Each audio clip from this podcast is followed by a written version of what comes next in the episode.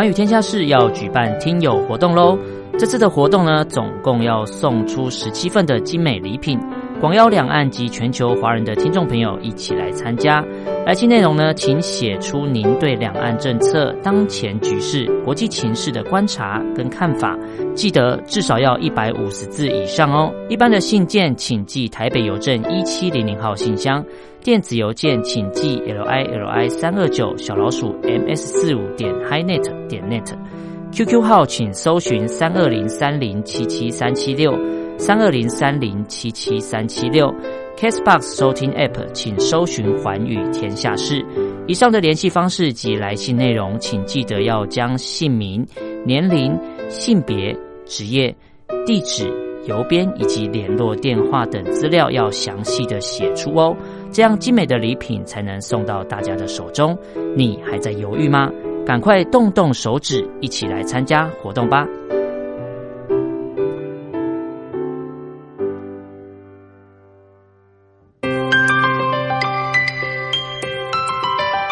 这里是光华之声，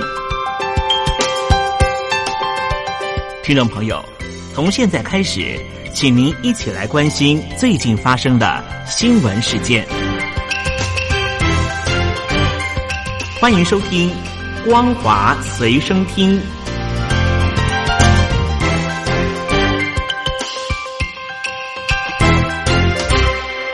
听众朋友您好，欢迎收听光华随身听，我是黄轩。今天是中华民国一百零九年六月八号，星期一，带大家来关心重要的新闻讯息。根据中国大陆的媒体报道，中共新疆兵团第十三师前副师长。文国辉日前落马，因涉嫌严重违纪违法，目前正接受新疆生产建设兵团纪委监委纪律审查和监察调查。但是官方通报并未披露出文国辉被查的原因。根据统计，至少有十名的副司令以及副政委被陆续免职。新疆兵团在二零一八年反腐风暴当中，有两千。两百六十三人受到处分，其中厅局级的官员有三十八人。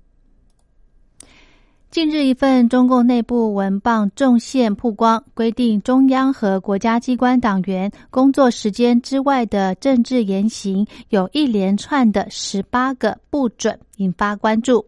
十八个不准，就是在任何场合都要谨言慎行，包括一切私生活场合不准说不同意见，特别是不准发表偏离两个维护的言论，以及不准点赞。不准浏览反动网站，不准收听收看境外反动电台和电视节目等等。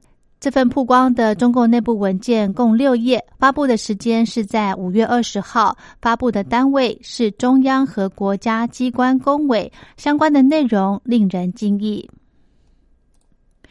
中共国务院新闻办公室发布抗击新冠肺炎疫情的中国行动白皮书，强调中国大陆是病毒受害国，绝不接受任何滥诉和索赔要求，应得到公正对待而非责难。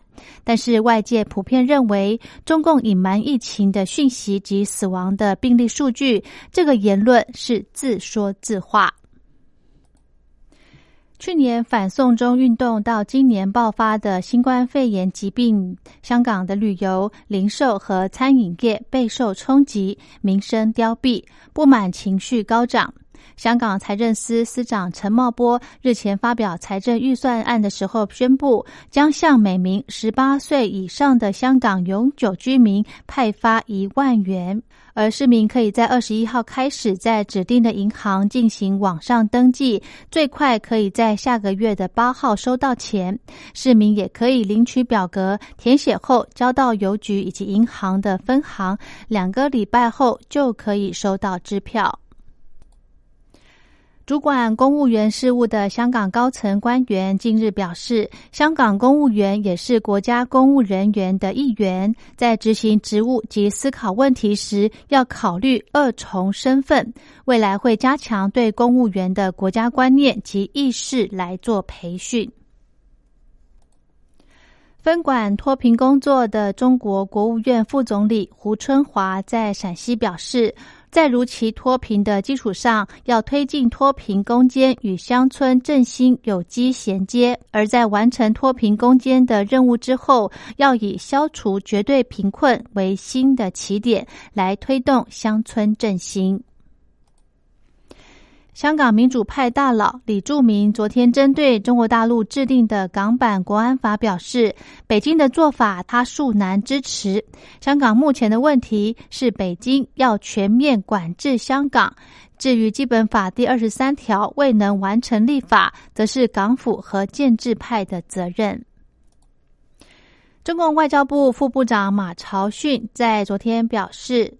为了表示对世界卫生组织的支持，向该组织分两批提供五千万美元的现汇援助。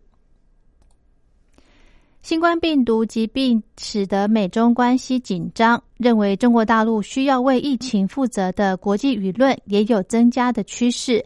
不过，大陆官方昨天表示，经过这场疫情，中国大陆与世界绝大多数的国家的关系更铁。朋友圈更大了。传出北京拟针对诋毁和污蔑中医药者追究刑事责任。有评论认为，代表中国传统之一的中医药是中国伟大复兴中不可或缺的一环。北京将中医单独列为保护对象，是出于政治考量。美国共和党人现在对国家走向悲观的程度，几乎是总统川普执政至今最高的时候。因为三大危机接连冲击他的政府，包括疫情肆虐、经济低迷，以及警察对非裔执法过当引发示威潮。澳洲要求国际调查新型冠状病毒起源之后，与中国大陆的紧张升高，连带影响双边贸易。澳洲数周来寻求磋商以降低紧张，但坎培拉当局表示，中共一直没有回应。菲律宾新冠肺炎疫情延烧，新学年开学日还有变数，而且可能改以远距教学上课。疫情迟迟未缓和，让菲律宾的家长倍感压力。弱势家庭的子女更面临没有设备、网络连线差，以及如何能线上学习的窘境。新加坡总理李显龙与五位内阁成员从昨天晚上开始展开为期两周的系列演说，强调社会坚韧团结。由于这届的政府任期已经接近尾声，政治评论员分析，这次全国演说是下届国会大选的前哨战。日本东京丰州市场受到新冠肺炎疫情延烧的影响，暂停民众进场大约三个月，在今天重新开放民众进场。市场内的寿司店采取防疫措施，开心迎接久违的客人。中国大陆新冠肺炎疫情缓和，大陆国家卫健委在今天通报表示，大陆新增四宗确诊病例，均为境外输入病例，包括三宗来自四川，一宗来自上海。无新增死亡病例，另外新增两名无症状感染者，目前仍有六十五名患者必须留院治疗。专家指出，全球疫情有反弹的趋势，中国大陆要严防疫情回流。继在小布希时代担任国务卿的前美国参谋首长联席会主席。鲍威尔表态不挺川普连任之后，《纽约时报》披露，包括前总统小布希在内等数名共和党大咖，在今年的美国总统大选当中，可能都不会投票给川普。好的，以上就是今天的光华随身听，感谢您的收听，我们下次再会。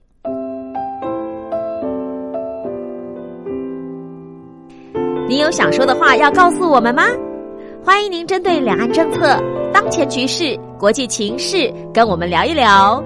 只要在一百五十字以上来表达您的看法，六月三十号以前以邮戳为凭。记得将你的基本资料写清楚，寄到光华之声环宇天下事，参加自由新政就可以喽。